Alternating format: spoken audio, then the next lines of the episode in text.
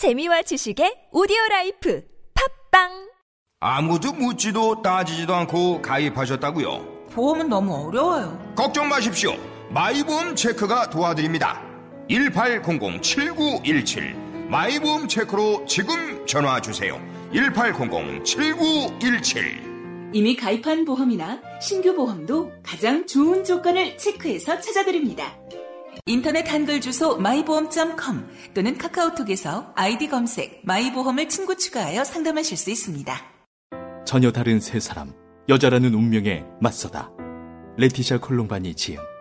이 작품을 그들에게 바친다. 사랑하고 아이를 낳아 기르고 수없이 쓰러졌다가 다시 일어나는 여자들에게 바친다.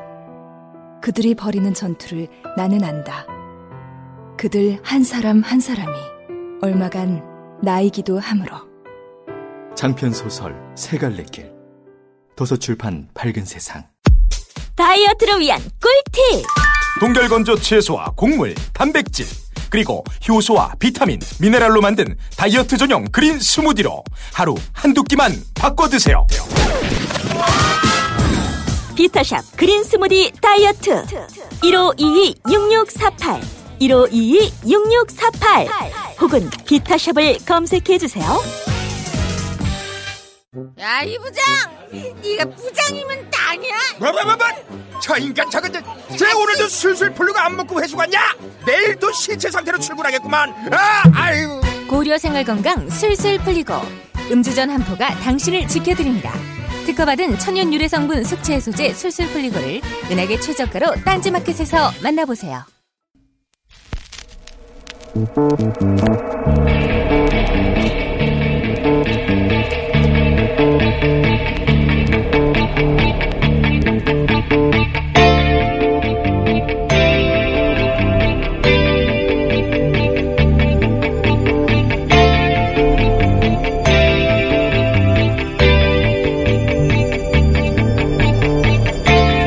안녕하세요. 김호준입니다. 지난 12월 29일 국회 본회의에서는 대단히 이례적인 사건이 있었습니다. 여당인 민주당이 발의하고 국회 해당 소위와 법사위를 통과한 광물공사 지원법 개정안이 부결됐습니다.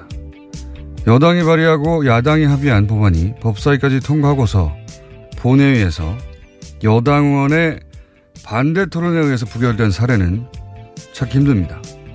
이 부결을 주도한 홍영표 의원은 공기업도 실력이 없거나 경영을 잘못하면 문을 닫을 수 있어야 한다고 반대 토론에 나섰고 이에 여당 내에서도 반대표가 쏟아졌습니다.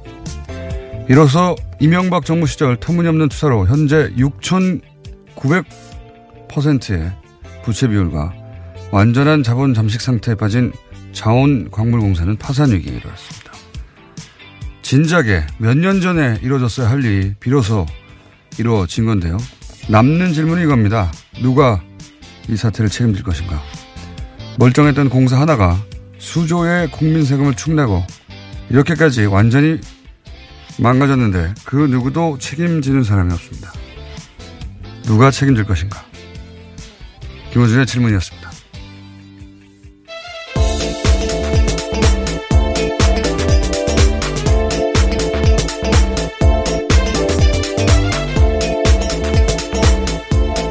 시사인의 김은지입니다. 예. 이거 제가 없었던 한 주간 벌어진 일이라 제가 좀 뒤늦게 챙깁니다. 예. 이 부결은 굉장히 역사적으로 의미가 있거든요. 우선 국회 차원에서 보자면 어, 여당이 발의하고 야당이 합의하고 법사위 통과하면 끝난 거예요, 사실은. 예. 끝난 거고, 어, 그렇게 여야 합의한 다음에 법사위까지 통과했는데 본회의에서 반대 토론, 그것도 의원 한 명이 이걸 부결시킨 사례는 제가 알기로는 없어요. 제가 알기로는 홍영표 의원이 거의 혼자 부결시킨 거라고 알고 있는데, 그래서 저희가 홍영표 의원을 잠시 후에 모십니다. 두 번째로 또 대한민국 그 역사 전체로 보더라도 중앙의 공기업이 파산한 건 처음입니다. 파산 지경에 이르는 건 파산하게 된다면 지방의 무슨 도시공사나 어, 이런 곳이 파산 위기에 처했던 것이 몇 번 있었어요. 뭐 인천 도시공사, 뭐 용인 도시공사. 근데 중앙 공기업이 파산하면 이건 건국 이래 최초가 되는 거예요. 중간 공개면 망할 수가 없거든요. 자원 외교 탓이라는 이야기가 파다하고 있죠. 파다 100%죠, 100%. 자원외교 네, 이 코너에서도 전혀. 한번 알려드린 바가 있는데요. 중앙 공개하면 망할 수가 없어요. 왜냐면은 정부가 보증을 서거든요. 예. 대한민국이 망하지 않는 한 중앙 공개하면 망하지 않는 겁니다. 어, 그래서 뭐 회사채 발행해도 초우량 등급으로 그 회사가 일을 잘하냐 못하냐에 떠나가지고 그 정부가 보증하니까요. 돈을 못 받을 리가 없는 거죠. 예. 그런데 이 자원광물공사는 이명박 정부 시절의 투자로 저희가 홍영표 의원과 좀 다 다뤄보겠지만 어, 완전히 6,900% 부채 비율 들어보셨어요? 이게 세계 신기록이에요. 제가 이런 이어풀이 빠져버렸네요. 너무 놀라신 것 같은데요. 예. 6,900%가 세계 신기록이라고 제가 자신하는 이유는 뭐냐면 6,900% 부채 비율로 살아남을 수 있는 사기업이 없거든요. 예, 그 전에, 그 전에 진작에 망하거든요. 그러니까 저, 저는 세계 신기록이라고 봅니다. 어, 그동안 계속 세금으로 막아주고 있었던 거죠. 예.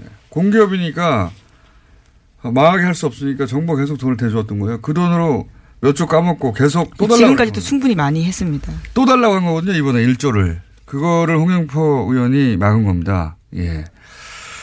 이게 제대로 그 의미가, 어, 조명이 안 되고 있어서 제가 오늘 직접 모시고 큰일 하셨다고, 예. 말씀도 드리고, 왜 그렇게 반대 토론을 했는지 직접 들어볼 생각입니다. 예. 이명박 정부 시절에 투자한 자원 외교 때문이에요. 예. 거기 예를 들어서 뭐 본래와 안바톱이 이런 대표적인 사업 두 가지만 들여다봐도 야 이게 사기다 이거는 예, 투자 실패가 아니다 그런 생각이 듭니다.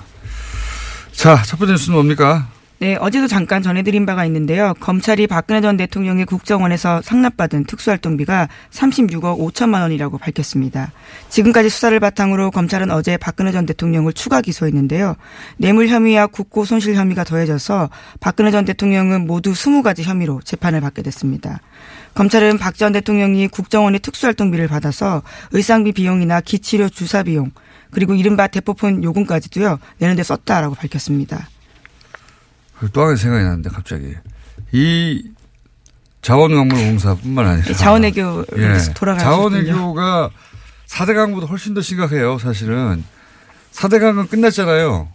끝났고, 거기 추가 비용이 이제 앞으로 이제 다시 복원하면서 발생하겠지만, 자원외교는 지금 계속 들어가고 있는 거군요. 앞, 앞으로도 손실이 계속 발생해요. 그런데 20조 정도 제가 알기로는 손실이 발생했는데, 아무도 제가 알기로는 3개월 감봉 정도가 전체 자원 외교에서 징계받은 유일한 사례로 알고 있어요. 3개월 감봉. 야 대단하지 않습니까?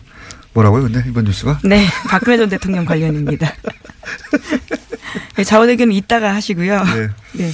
아, 이 자원 외교 좀 대단한, 누가 대단히 해먹었어요. 예. 아, 계속 나왔던 얘기 구체적 내역이 나왔네요, 이제. 예, 이제 기소가 됐다라는 거고요. 구체적인 정황도 나왔습니다. 국정원 특수활동비엔 최순실 씨가 등장하기도 하는데 자필 메모가 발견된 거거든요. 이 용처를 사용하다가 확보한 건데 청와대는 BH, 정호성, 이재만, 안봉근 그러니까 문고리 3인방으로 불리는 세 사람에 대해서도 영어 약자가 쓰여 있고요. 거기에 3억 7천만 원 줬다라고 쓰여 있습니다. 이거는 말이죠. 국가적으로 치욕적인 겁니다. 예. 이건 나라 꼴도 못 갖춘 무슨 게릴라 반정부군 같은 데서 일어날 일이지 대통령이 국가 정보기관에 돈을 빼내가지고 자기 옷값, 자기 주사 비용, 이건 뭡니까? 주사 비용. 자기 집 보일러 기름값, 이거. 자기 집 전기요금, 예. 자기 집 관리인 월급, 이런 거 줬다는 거 아닙니까? 주사 비용, 의상 비용, 이런 거 몇 번 나왔는데, 보일러 기름값은 뭡니까, 이게. 네, 공적인 개념이 전혀 없었다라고밖에 볼 수 없는데요. 자기 그냥 개인 주머니라고 생각한 거죠. 이게 단 한 푼도 사리 사욕을 뭐 챙기지 않았다고 몇 번이나 강조했는데 최순실 씨가 대신 챙겨줬으니까요. 예, 받기는 박근혜 전 대통령이 받고요. 또 최순실 씨에게 넘어간 것으로 보입니다. 그러니까 그 돈이 어디에 써 있는지 다 아는 거잖아요. 안 챙기긴 뭘안 챙겼습니까? 하지만 두 사람은 일체 조사 거부하고 있어서 아직까지 전모를 완벽하게 밝힌 건 아니다라고 검찰이 이야기하고 있습니다. 그리고 이제 이 3인방이 받은 돈의 의미, 3인방이 돈을 받았는데 그 돈을 얼마를 어떻게 누구, 누구에게 줄 것인지를 최순실 씨가 결정했다는 거잖아요. 네, 가계부 쓰듯이 글을 써놓은 건데요. 예. 예. 이건 뭐 오래전부터 나온 얘기지만 이 문고리 3인방이 박근혜의 비서가 아니라 최순실의 비서다. 오래전부터 나왔던 얘기고. 대통령 비서한테 줄 돈을 왜 최순실이 결정합니까? 네. 근데 그게 이제 최순실 씨가 쓴 메모를 통해 입증이 된 거죠, 이번에는. 예, 추정이 아니라 입증이 된 것이고. 예, 그리고 또 당사자들이 진술하고 있습니다. 받은 사람들이요. 예. 오히려 자기들도 깜짝 놀래서요. 이렇게까지 정확하게 기록이 남아 있는지에 대해서 놀랬다라고 합니다. 최순실 씨의 메모에도 남아있고, 실제 받은 사람도 맞고, 나간 돈도 맞고, 그리고 그 이런 돈들을 이제 쇼핑백에 넣어서 그걸 테이핑해가지고 못 보게 전달했다는 거잖아요. 네, 심지어 관저에서요. 최순실 씨와 박근혜 전 대통령이 같이 있을 때 돈을 줬다라고 진술했습니다. 문고리 3인방이요. 본인들이 그때 받았다는 거겠죠. 그리고 이 돈이 그 어디까지 거슬러 올라가냐면 최순실 씨가 더, 더블루케이나 여러 가지 회사 만들었잖아요. 그때 나왔던 진술 되돌아보면 그 쇼핑백에 5만 원짜리 현금 들어와 가지고 그 돈으로 회사 설립했다 이런 얘기 초창기에 나왔었거든요. 똑같은 패턴이에요. 그러니까 쇼핑백에 테이핑해서 현- 어, 현금으로 주고 그 현금 가져가지고 가져가서 이리저리 전달하는데 의상실에도 전달하고 그리고 역시, 역시 WK 회사 만들 때 이럴 때 돈도 들어가고 말도 안 되는 거죠. 예. 그리고 그런 회사 가지고 돈을 챙겨서 빼, 빼먹으려고 하다가 들킨 거 아닙니까? 사례 사욕을 안 챙기긴요. 이렇게까지 사례 사욕을 지저분하게 챙깁니까? 어떻게. 아, 이 국가적으로 치욕적인 사건입니다, 이건. 우리나라 같은 규모, 체제가 갖춘 나라에서는 앞으로도 영원히 안 나올 사례예요. 구체적으로 밝혀졌네요, 구체적으로. 저는 보일러 기름값이 옷값보다 더 충격적이에요. 네, 네. 유류비도 있고요. 사적인 비용을 엄청 썼습니다. 왜냐하면은 대통령 공적 행사에 의상비라고 생각하고 썼을 수도 있다. 이해해 주려면 그렇게 이해해 주려고 적극적으로 의지를 가지고 이해해 주려고 해도 자기 집 보일러 값은 아무 상관이 없잖아요. 아, 참네. 그것도 천만 원이 넘는 금액인데 3년 동안 1,200만 원 가까이 그 썼습니다. 사람도 없는데 겨울에 얼까봐 보일러 돌리는 기간에 그 돈을 얼마 되지도 않는 걸 네, 에어컨 설치 비용도 있고 사저 수리비, 사저 관리비 급여 등 다 포함되어 있습니다. 설치비는 뭡니까? 아이 정말. 자 다음 뉴스는 뭡니까? 네, 국세청이 어제 다스를 특별조사했습니다. 조사관 등 60여 명을 경북, 경주 다스 본사와 공장, 충남 아산 지점까지 동시다발적으로 급파한 건데요. 회계장부와 컴퓨터 다스크, 하드디스크 등을 확보했습니다. 이번 세무조사는 서울지방국세청에서 맡았습니다. 다스가 지난해 대구지방국세청에 정기 세무조사 받은 것을 감안하면요. 국세청이 다스 사안을 그만큼 중요하게 판단하고 있다라고 해석됩니다. 중요했으면 진작에 했어야죠. 저희가 9월, 10월 내내 떠들었는데 이제야 예. 이를 들어서야 어쨌든 어 비자금 찾아내는 데는 뭐 국세청이 제일 선수니까요. 요 사안은 저희가 3부에서 예, 전직 국세청장 아닙니까? 네. 직접 얘기 들어보겠습니다. 이 관련해서는 전문가들이 저희 뉴스 공장에 쫙 배치되어 있습니다, 이미. 네. 자, 이 뉴스는 그때 해설해서 자세히 들어보기로 하고요. 다음 뉴스는요? 네, 문재인 대통령과 도널드 트럼프 미국 대통령이 어젯밤 평창 겨울, 겨울 올림픽 기간 동안에 한미 연합 군사 훈련 하지 않기로 합의했습니다. 잠깐만요. 그 전에 예. 이 세무조사를 했는데 이 세무조사 했다보다 저는 더 중요한 뉴스가 뭐냐면 세무조사 직전에 격리 직원이 빠져나갔다는 거죠. 네, 예. 어제 SBS 단독 보도인데요. 예. 이따가 이야기하신다고 해서 이 부분을 빼놓고 넘어갔는데 그러면 말씀을 드리겠습니다. 3시간 전에 컴퓨터를 들고요. 회사를 빠져나갔다라는 증언이 나왔습니다. 세무조사 온다는 걸 미리 알았다는 거죠. 이게 누가 정보를 빼준 건데 저는 요건 검찰이 별도 규명하고 조사할 일이라고 봅니다. 작은 일이 아니에요. 예. 지금 국세청이 특별 세무조사를 하려고 하는데 그 직전에 다 알고 격리 직원이 어, PC 챙겨가지고 회사를 빠져나갔다는 거 아닙니까? 네, 의혹의 핵심 인물입니다. 120억 원 비자금 조성 관련해서요. 어, 이거, 이건 작은 일이 아니고요. 예. 이거는 그 격리 직원이 알아낼 수 있는 일도 아니고 다스 직원이 저절로 알 수 있는 일도 아니거든요, 절대로. 이거는 누군가가 알려준 것이고, 예. 이런 정보를 누가 어떻게 알았느냐. 예. 이거는 별도 조사에 다스 특별 세무조사하고는 별개로 검찰 조사할 대상이라고 봅니다. 여기 작아 보이지만 굉장히 큰 문제가 있다고 봅니다. 예. MB 라인이 여전히 살아있어서 정보가 글로 새나갔다. 이렇게 보여지는 거거든요. 자, 어, 그리고 또 하나는 김백준 씨가 이 다스 돈 문제 관련해서 관련이 있다. 이런 뉴스도 MBC 나오더라고요. 네, 김백준 전 청와대 총무기획관이 관련되어 있다라는 증언을요, 검찰이 확보했다라고 합니다. 너무 당연한 거죠. 너무. 예, 김백준 씨는, 어, 이명박 전 대통령의 집사, 돈관리 총괄. 그렇죠. 하루 이틀이 아니라, 예, 한 20여 년 이상 예, 했던 분이고, 당연한 것인데, 이제 당연한 것들이 이제 보도되기 시작했습니다. 네, 최동영 전 다스 격리팀장 인터뷰 내용인데 영어로 써서 공문 양식에다가 그거를 김백준 씨한테 사전허가 받았다라고 합니다. 140억 돌려받을 때 업무의 총괄을 고 이제 김재수 LA 총영사나 청와대 내 민정수석실의 모 행정관 이런 분들이 서류를 작성하거나 실무를 했지 않습니까? 근데 그게 이제 김백준 씨라고는 당시 청와대 총무기획관, 예. 청와대 사, 살림을 총괄하는 사람이죠. 어, 이분이 총지했다 하는 이야기가 처음 나온 겁니다. 네, 이에 대해서 해명을 들으려고 여러 차례 연락을 했는데 답변을 듣지 못했다라고 MBC가 밝히고 있습니다. 김백준 씨는 알고 있죠. 다스가 누구 것인지 정확하게 알 수밖에 없는 분입니다. 이제는 많은 분들이 알 것 같긴 한데요. 네. 네. 어, 하지만 아직은 말을 못 하잖아요. 네. 다스는 누구 겁니까? 성명불상이라고들 말하잖아요. 공식적으로는. 자, 어, 이 뉴스 때문에 문재인 대통령이 도널드 트럼프 대통령하고 통화한 게 밀렸네요. 예. 아, 네. 아, 무슨 통화했답니까? 네. 평창 올림픽 기간 동안에 연합 군사 훈련 하지 않겠다라는 건데요. 이와 관련해서 평창 올림픽이 안전하고 성공적으로 개최되도록 최선을 다하기로 합의했다라고 합니다. 이번 통화는 트럼프 대통령의 제안으로 이뤄졌다고 합니다. 그렇군요.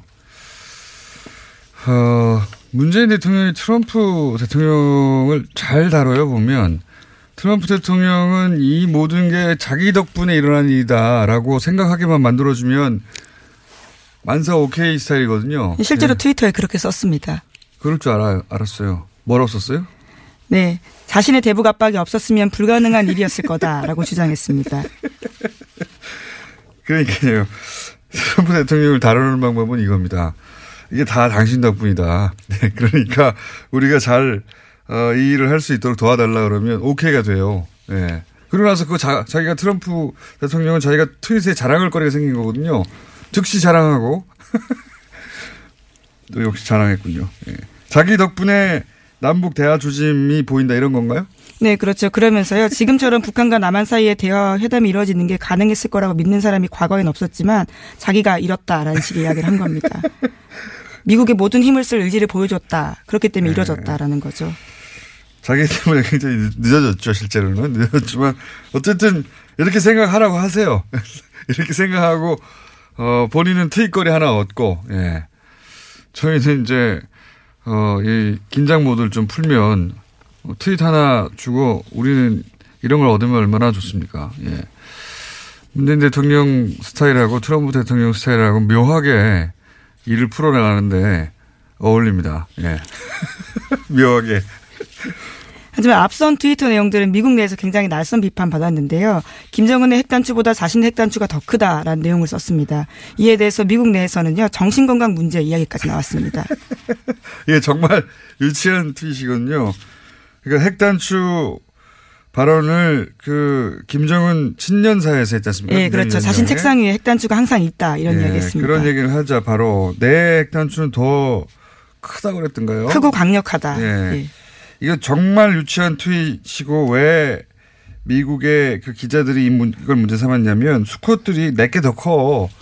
이렇게 원초적으로 이제 서로 다투는 수준의 그런 수준의 내용을 읽히는 트윗이었거든요. 실제로 워싱턴 포스트가 그러한 지적들을 했습니다. 저도 그 트윗 봤는데 진짜 유치하다.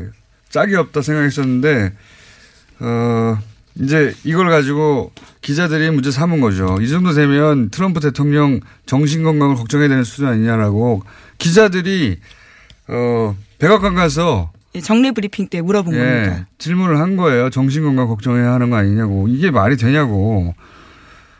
정신건강 얘기는 저희가 오랫동안 해왔지 않습니까? 예, 앞서가는 주동장. 정신건강 이야기가 나온 거예요. 실제. 제가 알기로는 그리고 트럼프 정신건강에 대한 전문, 전문가들의 서적이 나왔잖아요. 그 서적을 편집한, 어, 갑자기 생각이 안 나는 이름이. 성이 린데, 예. 그분 한국계입니다. 어, 그분이 민주당 의원 인사들하고 만, 의, 의원들하고 만나가지고 최근에 트럼프의 정신 건강에 대해서 논의를 했대요. 예. 트럼프가 트럼프에게 핵 단추를 만들어도 되느냐, 정신 건강이 어떠냐, 스트레스 지수가 어떻게 뭐 이런 얘기를 했다고 저는 알고 있습니다. 예. 정신 건강을 정말 걱정하는 거죠. 네, 그런데 대통령이 이야기한 자신의 책상 위에 핵버튼이 있다라는 이야기도 가짜뉴스라고 하는데요. CNN 등 미국 언론들의 이야기에 따르면 비유적인 표현이다라고 합니다. 실제로는 가방이 있다라는 거죠. 이거야 뭐, 예. 뭐, 영화에 보면 나오잖아요. 가방에 들고 다니는 거. 비유적인 표현이고, 가짜뉴스라기보단. 예, 빨간 버튼은 콜라 부를 때나 누르는 거라고 합니다. 콜라 우출용이라고요. 미국의 다수 언론들이 전하고 있습니다. 아, 그래서 백악관 책상에 빨간 버튼이 있긴, 있긴 있습니다. 그걸 예. 누르면 콜라가 온다는 거예요. 예, 직원들이 콜라 들고 왔다라면서요. 작년 언론과 인터뷰 도중에도 그러한 바가 있다고 합니다. 네. 미국 언론들도 뭐랄까요 트럼프를 대통령으로 두다 보니까 예, 뉴스의 수준들이 그렇게 되어가네요. 어쨌든 트럼프 대통령으로부터 어쨌든 그 군사훈련을 연기하는 것에 대해서 100% 지지한다는 발언을 끌어냈으니까 어, 보수 진영에서 어떻게 합니까? 이것도 큰일 났네요. 공격거리가 사라져가지고. 자, 시간이 다 됐네요. 네. 아, 오늘 좀 두서없이 진행됐습니다. 제가 자원외교. 자원외교. 자원외교에 너무 꽂혀 계셔서요. 아, 그죠. 오래전부터, 예. 오래전부터 관심이 있었던 사안이거든요. 그 영화도 만들었잖아요. 예, 실제로 홍 의원은 배우이기도 하다고 들었습니다. 아, 그, 그, 그분은 홍익표 의원이고요. 아, 죄송합니다. 예, 네, 예. 영화, 영화 저수지 게임에 나왔던. 예, 예. 그리고 오늘 나오실 분은 홍영표 의원으로서, 예. 홍영표 의원은 자원외교 관한, 예, 국회 최고 전문가 중에 한 분입니다. 몇 년 전부터 독학하시어서, 독학하시어서 깨우친 바가 큰데, 자, 어, 그 내용은 저희가 잠시 후에 듣겠습니다. 오늘 여기까지 하겠습니다. 네, 시사인 김은지였습니다. 감사합니다. 네. 이거 차량용 핸드폰 거치대야? 응, 조인트라고 투힘에서 새로 나왔는데 얼마나 편한지 몰라. 동생은 인터넷 강의 볼 때 태블릿 거치대로 쓰고 우리 엄마는 요리할 때 레시피 보는 용도로 쓰기도 해. 조인트라고? 응, 우리 아빠는 골프 스윙 연습할 때도 셀카 거치대로 쓰시던걸? 그러면 나도 헬스 할 때 셀카 거치대로 쓸 수 있겠네. one, two, three 할 때 two, 힘 세다 할 때 힘, 투, 힘. 네이버에 투 힘을 검색해보세요. 납득이 안 돼, 납득이. 왜? 막, 응? 그냥 먹지? 좋아? 묻지도 따지지도 않고 섭취하는 유산균과의 이별 선언! 미궁 유산균 사랑! 너를 위한 헌정 유산균, 나를 위한 적중 유산균. 매일매일 너에게, 빵빵한 너에게, 민감한 너에게, 약해진 너에게. 유산균 사랑 4종 출시! 골반 잡자 바로 잡자 바디로직. 허리 통증 바로 잡자 바디로직. 몸매 교정 바로 잡자 바디로직. 자세가 좋아지는 골반 교정 타이즈 바디로직 검색창에. 골반 교정 바디로직 삐딱한 남성 골반 허리에도 역시 바디로직입니다. 바디로직의 효과를 못 느끼셨다면 100% 환불해드립니다. 자세한 환불 조건은 홈페이지를 참조하세요.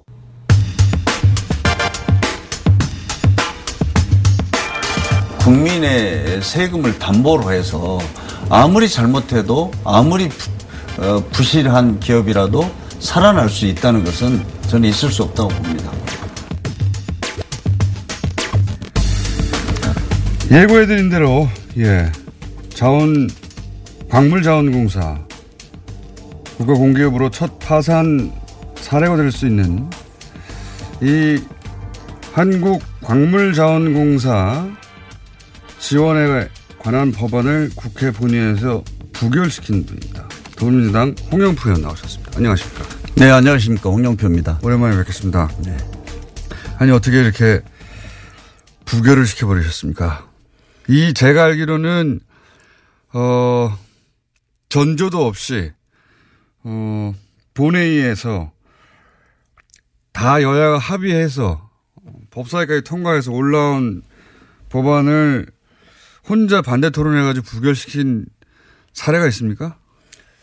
어, 사실 20대 국회에서 처음이고요. 네. 음, 저도 그날 깜짝 놀랐습니다. 저는 사실, 어, 이 법안이 올라온 것을 사전에 몰랐다가. 아, 그러셨군요. 법안이 이제 25, 25번째 법안이었는데. 네. 제가 한 10번째, 한 10분 전쯤에 알았습니다. 아, 그러셨군요. 그래서 이게 어떻게 된 건가 이제 하다가 저는 뭐 부결될 것까지는 생각을 못 했고 왜냐하면 본회, 본회의에 올라온 안건이 부결되는 건 거의 없습니다. 그래서 그렇죠. 예. 아, 이거는 다 통과될 걸 전제하고 오는 건데. 기록이라도 좀 남겨야 되겠다. 어허. 이거는 안 된다 해서 어, 제가 반대 토론을 신청했는데 예. 에, 뭐 동료 의원들이 에, 44명이 찬성하고 102명이 반대. 그러니까 기권이 51 이렇게 해서 의원님이 네. 그때 반대 토론하지 않았으면 통과됐을 거예요. 그렇죠. 네. 당연히. 네네.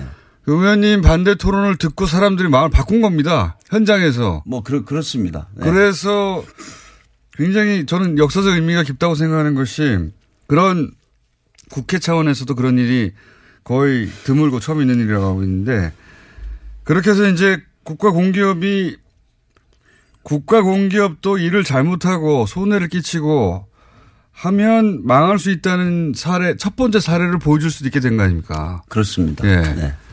굉장히, 굉장히 의미 있는 일인데, 어, 이 의원님을, 이름을 누군가 외쳐주지 않더라고요. 제가 그래서 네. 모시고 이름을 외쳐드리려고 모셨는데, 네. 자, 그러면 왜 그랬느냐, 왜, 어, 의원님 한 4년 가까이 되셨죠? 혼자서 이, 이걸 파신 지가. 네, 그렇습니다. 네. 처음에 왜 이걸 파시기 시작하셨습니까? 소위 자원 쪽을. 제가, 저는 이제 그 환경노동위원회만 계속 있다가 네. 제가 산업위로 처음 옮겨가서 국정감사를 처음 했던 게 2014년입니다. 네. 그때 이제 그 가스공사라든지 석유공사 네. 여기에 적자가 너무 크고 네. 어, 여러 가지 문제가 있어서 그때 이제 시작을 했는데 에, 아무튼 결론적으로는 이명박 정부 때 33조를 투자했고 예. 어 그것이 이제 너무나 거대한 이 돈이 사실 말이 그렇지 33조가 적은 돈이 아니지 않습니까? 피부에 와닿지 네. 않아요. 네. 근데 또 그 그래서 이게 조그만 기업 하나도 그 재무 상태 그 회계를 이렇게 들여다 보려면 이게 뭐 회계 법인 하나가 동원돼서 해도 제대로 잘 모르는 건데 네. 굉장히 어려웠습니다. 음. 어 그래서 어 그래서 하다 보니까 이제 저희가 국정감사를 하고 그것이 토대가 돼서 국정조사도 했습니다. 네. 어, 그런데 진상을 제대로 밝히지 못했죠. 음. 철저하게 박근혜 정부에서는 이걸 은폐하고 축소하는 33조 어. 투자해서 의원님이 지금 아시기로 손실이 난 게 확정된 게 대략 얼마입니까? 이제 장부상으로 장부상으로 재무제표상으로 확정된 손실이 13조 3천억입니다. 13조. 그건 아주 공식적인 거고요. 네. 그 외에 금융 비용이라든지 이자 비용 뭐 나머지 여러 가지를 고려했을 때 네. 제가 볼 때는 최소 20조로 보고 있습니다. 20조요. 네. 그 이전에 정부, 그러니까 대한민국이 건국 이래 투자한 그 금액을 다 합쳐도 7조인가 8조밖에 안 되지 않습니까? 그렇습니다. 그러니까 2008년 이전에는 네. 전체 투자액이 10조가 안 됩니다. 건국 이래로. 건국 이래로. 네. 그런데 이명박 정부 네. 요 4, 5년 동안 33조를 쏟아부었고 그렇죠. 그렇죠? 그 중에 약 20조 정도는 손실이 네. 난 걸로 보시는 거고 20조면 제가 예전에 한번 계산한 적이 있습니다. 예수 탄생 이래로 2017년 동안 매일 2,700만 원을 써야지 매일 20조가 됩니다. 그 4대 강이 21조라고 하지 않습니까? 예. 그 정도 규모의 손실. 근데 이게 자원은 무서운 게 앞으로 계속 생길 거 아닙니까 또? 이 문제는 뭐냐면 덮을 수가 없습니다. 그러니까요. 지금 제가 그 국정조사 어, 할 때도 제가 정부에 계속 이야기를 했습니다. 이 지금 어 해외 자원 개발로 인한 어떤 부실의 규모를 정확하게 밝혀라. 예. 이걸 안 밝히면 매년 재무제표를 발표해야 되는데 에, 그 자원 3사들이요. 매년 적자가 나올 거다. 지금 예상대로 되고 있습니다. 자, 어, 그중에서 구체적으로 이제 한국 광물자원공사 같은 경우에 가스나 석유도 다 나쁩니다만은 한국 자원, 아, 광물자원공사 같은 경우에 부채 비율이 6,900%가 그렇지 않습니까? 6,900%입니다. 세계 신기록이라고 제가 말했었는데. 그렇죠. 6,900% 부채율을 가지고 지금 존재할 수 있는 회사는 지구상에 저는 없다고 생각합니다. 그러니까요. 그 전에 망했죠. 이미 망해도. 뭐 몇 번 망했죠. 네. 예, 6,900% 부채 비율, 예, 듣도도 못한 그런 네. 부채 비율을 가졌는데, 어, 굉장히 많은 그 부실한 사업들이 있겠지만 대표적으로 거론되는 게 뭐, 볼레오, 네. 안마토비, 요런 단어들은 들어보셨을 거예요, 단어들은.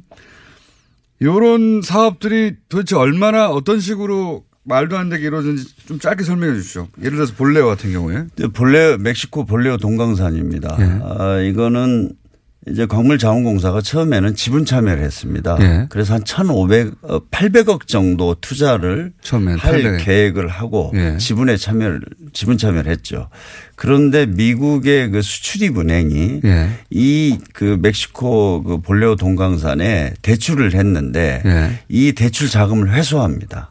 어. 그 이유가 멕시코는 너무나 어, 회계가 불투명하고 부조리가 만연돼 있기 때문에 네. 대출할 수 없다. 네. 그것도 있었고 또 하나는 그 전문가들이 멕시코 동강산은 개발의 가능성이 없다. 끝났다. 이런 전문 스노든이라는 분이 또 그런 얘기를 했었는데요. 네, 보고서. 그래서 스노든 그 보고서에서. 예, 이제 미국의 수출입은행이 철수를 하니까 네. 그 지분을 그 저기 광물자원공사가 전액을 인수하는 겁니다. 우리 한국의 민간 기업들하고. 네. 미국에서는 여기는 채선도 낮고 회계도 불투명해서 우리는 철수하겠다고 하고 나간 거를 인수하는 거죠. 나간 걸 끝났다고 하는 장 네, 사업을. 끝났다고 하는 거를 인수해서 우리 한국에다가는 뭐 우리나라의 기- 공기업이 최초로 그 해외 강산의 운영권을 인수했다라고 대대적인 광고를 합니다. 그때. 네. 어, 그래서 인수를 해서 800억만 투자했으면 되는 것을 네.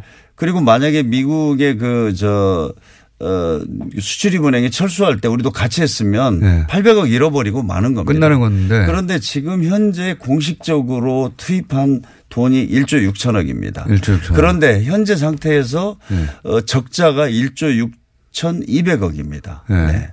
네. 투- 투자한 돈보다 적자가 더 많이 발생했습니다. 여기서 그래서, 그래서 예. 돈으로 메꾸고 있고요.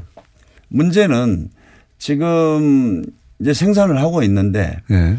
그 저희가 국정조사나 어, 국정감사할 때 보면은 아 내년이면 뭐 내년이면은 생산량이 어떻게 이제 다어그 목표치에 도달한다든가 뭐. 맞춰서 어 추가적인 돈은 들어가지 않을 거다 이야기한 지가 예. 4년이 지났는데 그리고 대표적인 것은 2014년에 저희가 이제 국정조사할 때 정부가 예. 계속 그런 얘기를 했습니다. 앞으로 자원이라는 거는 10년, 네. 20년 기다려봐야 알고, 어, 이게 장기간이 소요되기 때문에 지금 판단할 수 없다. 그러면서 자기네들이 당시에 윤상직 그 장관인데요. 자기가 미국 공인 회계사라 그러면서 자, 이 회사는 여기는 좀 기다리면 돈을 벌 거라 그래서 그때 예측한 게 있습니다. 예. 그런데 그랬는데 그 예측한 거에 에 대비하면 2014년부터 16년까지 한 적자가 500억 정도만 나야 되거든요. 예. 근데 적자가 한 800억이 더 났습니다. 예. 문제는 더 중요한 것은 광물 가격이 그 사이에 엄청나게 올랐습니다. 한 3, 40% 올랐어요. 어, 올랐는데도 적자는 더 커졌어요. 예. 그래서 지금 볼레오 강사는 지금 보면은 저는 안 된다고 봅니다. 네. 안 된다고 보는데 광물자원공사는 아직까지도 저는 이것이 지금 광물자원공사의 문제라고 봅니다. 기다리면 된다. 이렇게 그거- 이야기를 하고 있는데. 그거밖에 없는 거죠. 그 네. 말밖에 할 게. 매년 지금 추가적으로 우리 국민의 세금들을 멕시코 동강산에다 갖다 지금 어, 집어넣고 있습니다. 안바토비는 어떻습니까? 안바토비 직접 다녀오시기 제가? 가, 가봤는데요. 네. 안바토비도 똑같습니다. 처음에 거기가 이제 우리도 거기에는 지분을 참여한 겁니다. 네. 그리고 멕시코 아니죠 캐나다의 쉐릿이라는 네. 광산 회사가 운영을 하고 있습니다. 그래서 우리는 지분을 가지고 들어갔는데 네. 멕시코 쉐릿이 아니죠 캐나다의 쉐릿 그 운영사가 네. 돈이 없어요. 그러니까 처음에는 한 3조 정도의 총 투자금이 든다고 해서 우리가 지분 참여를 했는데 네. 그게 구조가 됐습니다. 지금. 구조가 됐어요. 그 사이에 우리도 따라서 돈을 계속 넣다 보니까 네. 약한 3천억 정도만 투자하기로 했던 것이 지금 한 2조 넘게 투자를 한 거죠. 그러면서도 지금 한 푼도 못 건지고 오히려 자 우리 우- 그 캐나다의 쉐리사가 자 우리 운영 자금이 없어 돈 내놔 안 되면 우리 파산할 거야 이러니까 지금 매년 거기다가 돈을 갖다 집어넣고 있는 겁니다. 이게 패턴이 보면은 비슷합니다. 그죠? 예. 네. 패턴이 비슷합니다. 비슷해요. 네. 처음에는 지분 참여 형식으로 간다고 그러다가 결국은 그쪽의 부채를 우리가 다 떠안아주고. 그렇습니다. 예. 본래는 운영권을 완전히 인수해서 하다가 그냥 폭삭 망한 거고. 그 떠안아주고 그런데 이제 그쪽에서 배짱을 튕깁니다. 희한하게도. 그렇죠. 예. 그쪽 회사에서 돈 더 안 넣으면 우리 망한다, 망한다. 계속 그 얘기하면 우리 계속 돈을 넣어줘요. 그렇죠. 이런 패턴을 어, 한 곳이 아니라 여러 곳에서 계속 유지합니다. 그리고 그런 회사들은 대부분 희한하게도 캐나다에 근거를 둔 회사입니다. 그렇지 않습니까? 그렇습니다. 그 캐나다의 에, 거기는 쉐릿이라는 회사죠. 마다가스카르 안바토비. 근데 아무튼 뭐 이 자금 집행 과정 이런 것들이 정말 불투명한 게 그 자원 개발 전체적으로 너무나 많습니다. 석유공사 캐나다 얘기하니까 또 저희가 네. 생각나는 것이 이번엔 석유공사 얘기인데 하베스트 같은 경우도 그렇습니다. 네. 거기도 캐나다에 베이스를 둔 마이크를 좀 어, 입 앞으로 대주십시오. 네. 예. 너무 볼적으로 대주셔가지고 네. 캐나다 얘기가 나와서 제가 다시 한번 말씀드리는데 이제 다른 그 왜냐하면 석유공사도 마찬가지고 석유공사는 더 많이 잃었거든요. 석유공사는 예. 어, 광물자원공사는 현재까지는 한 저 3조 2천억 적자로 돼 있습니다. 구조입니다. 구조. 석유공사는 규모가 크니까 등치가 네. 크고 거기에 하베스트 건 같은 경우는 또 얼마나 황당한지 좀 말씀해 주십시오. 그 하베스트 거는 대표적으로 어, 한 2조가 들어갔는데 네. 저희가 300억에 매각을 했죠. 네. 2조. 2조를 투자해서 예. 300억에 매각을 했습니다. 2조를 투자해 300억에 거기 그래서 그게 이제 하베스트가 가장 큰 문제가 되는 것은 이게 최경환 예. 지금 전 어, 그 장관이 이제 저지른 일로 저희들은 보고 있고 예. 거기에는 또 메릴 린치라는 그 이 뭐 브로커 예. 여, 여기와도 또 관련이 있고 이게 또 캐나다에서 일어난 일 아닙니까? 이게 메릴린치 브로커 부분을 좀 설명해 주셔야 할 것이 네. 왜냐하면 지금 의원님은 너무나 많은 사실을 이 머릿속에 넣고 계시니까 어 뒤죽박죽으로 나오기도 합니다만 일반인들은 모르거든요. 그러니까 네. 요 캐나다의 하베스트라고 하는 어그 석유 석유 정유 회사입니다. 석유 뭐라고 그러니까 이제 두 가지입니다. 우리가 하베스트하고 날이 있지 않습니까? 그죠? 그렇죠. 그러니까 네. 날은 정유 공장이고 정유 공장이고 그다음 석유가 매장되어 있는 어그 석유 이제 시추하는 시추할 수 있는 네. 그 이제 upstream과 downstream 이렇게 이야기를 합니다. 네. 그런데 원래는 이제 석유 매장돼 있는 것을 그 광산을 산 거죠. 예. 네. 그것만 사기로 했습니다. 예. 그거를 사려고 이제 광물 자, 아, 저 석유공사 한 두 달 동안 협상을 하- 했고 그 협상이 이루어져서 그 당시에 강영원 사장이라는 사람이 2009년 10월 14일 날 현재 내립니다. 사인하러. 예. 내렸더니 거기서 갑자기 날이라는 정유 공장을 끼워 팔겠다고 해요. 그러니까 우리가 산다고 네. 말하지도 않았고 관심도 없었고 관심도 없었죠. 전혀 한 번 현장에 가보지도 않은 실사도 거를 해본 네. 적도 없는 날이라고 하는 정유회사까지 네. 그래서 이거는 뭐 국- 국정감사나 국정조사 과정에서 그 직접 증언이 있었으니까요. 그래서 그 사장이 내려서 그 얘기를 들으니까 기가 막히지 않습니까? 네. 나는 더구나 일조 말하자면, 짜리를. 네. 그 석유 매장내에 있는 그 광산을 살, 산다 그랬는데 그거 그건 아니고 갑자기 고물딱지 그 날이라는 정유 공장을 끼워 팔겠다고 하니까 M&A 팀한테 철수해 네. 하고 이분이 비행기를 타고 2월 16일 한국에 다시 도착합니다. 네, 필요 없다고. 네, 네. 필요 없다고. 그래서 공항에 내리는데 3시간 전에 장관실에서 전화가 왔대요. 와가지고 공항에 내리자마자 장관실로 와라. 해서 이분이 토요일 날 음. 최경환 장관 오후에. 최경환 장관실로 갑니다. 네. 가서 최경환 장관하고 면담을 하고 나와서 네. 현지의 M&A 팀한테 다시 전화를 합니다. 예. 전화를 해서 날까지 살아. 이렇게 해서 10월 21일 날 네. 그 날을 날이 당시에는 1조 4천억이었습니다. 네. 그 뒤로 추가적인 들어간 돈이 있어서 총 투자액은 2조가 되는데 그래서 사게 되죠. 네. 그것을 이제 나중에는 300억에 매각한 겁니다. 그래서 2조에서 300억이면 2억짜리 아파트가 300만 원이 된 거예요. 300만 원인가요? 300만 원이다. 300만 원도 아니고 30만 원입니까? 뭐 어쨌든. 네. 2만 원짜리가 300원이 된 것이고. 예. 그래서 이제 그게 최경환 장관의 책임이다 이랬었는데 그분이 이제 나중에 감사원 감사 검찰 어, 수사에서는 그 증언을 부인하고 네. 어, 번복하고 어 그러면서 다 어, 무죄로 되고 최경환 그때 당시에 그 지시를 했다고 하는 장관도 어 전혀 문제가 안 됐죠. 그러면서 하베스트 사건은 지금도 저는 뭐 계속 이거를 저희가 파헤쳐야 된다고 봅니다. 하베스트- 당시에 메릴 린치의 자회사는 예. 그 거래로 인해서 어, 부당한 주식 이익이 발생했거든요. 메릴 린치는 이제 바로 이 거래를 하라고 가- 주선했던 주선하고 네. 가격을 책정해 줬던. 중간에서 네. 어, 우리 정부에다가 당시 이제 메릴 린치에서 어, 이 거래를 이 가격에 하라고 보고서를 네. 쓰고 주선했던 것이죠. 그런데 여기에 이제 한국 지사에 바로 이제 이명박 대통령의 집사라고 하는 김백준 씨의 아들이 예, 아들이 네, 이제 서울 서울 지사에 있었죠. 네. 네, 그래서 이제 김백준 씨 MB하고 연결고리 거기서 또 나오고 이 그렇습니다.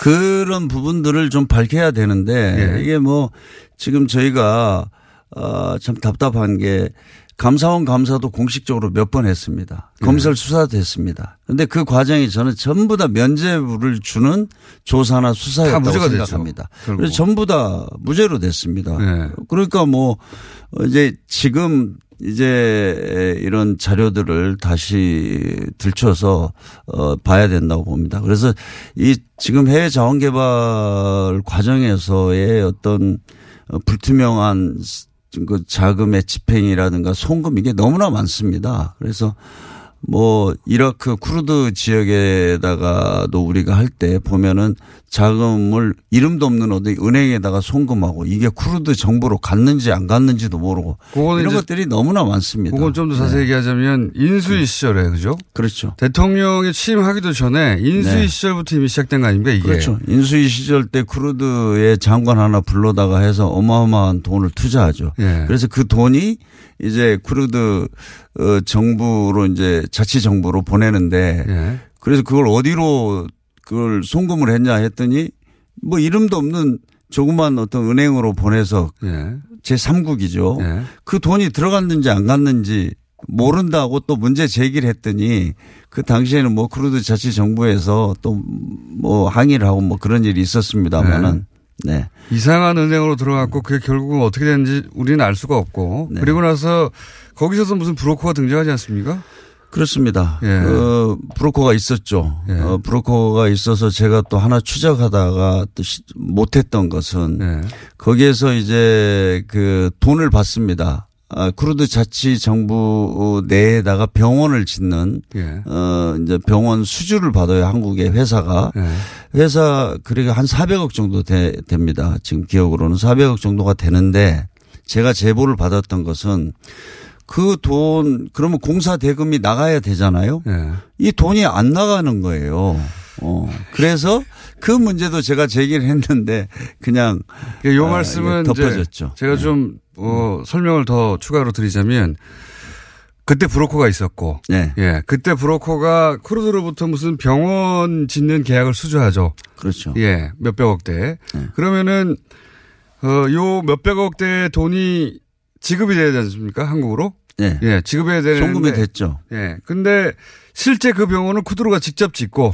제가 이제 그때 국정조사차 거기를 두바이 갔더니 예. 가서 물어봤어요. 예. 저는 그 가라 가, 가보려고 했습니다. 그 현장을. 예. 그때 병원은 그뭐 위험해서 못 간다 그래서 거기 현장은 못 갔는데 병원은 지었다. 누가 지었냐? 그쪽에 주정부가 지었다는 거예요. 그러니까요. 어. 그러니까 그리고 중간에 커미션이 사라진 거죠. 그리고 제가 제보 네. 받은 것은 그 회사가 그 쿠르드 정부로부터 받은 돈은 예. 계좌에 계속 있다는 거예요. 음. 그 회사에 근무했던 사람이 저한테 제보를 해줬는데 뭐 그런 거를 참 밝히지 못해서 너무나 안타깝습니다. 그러니까 이제 요 말씀은 어 뭔가 건설로 퉁쳐가지고 커미션을 받아간 의심되는 정황인 거죠. 저는 예. 그렇게 추정을 했습니다. 예, 그렇게 네. 추정될 수밖에 없는. 네. 예. 공사 대금으로 준다고 줘놓고 실제로는 실제로는 네. 자기들이 짓고. 네.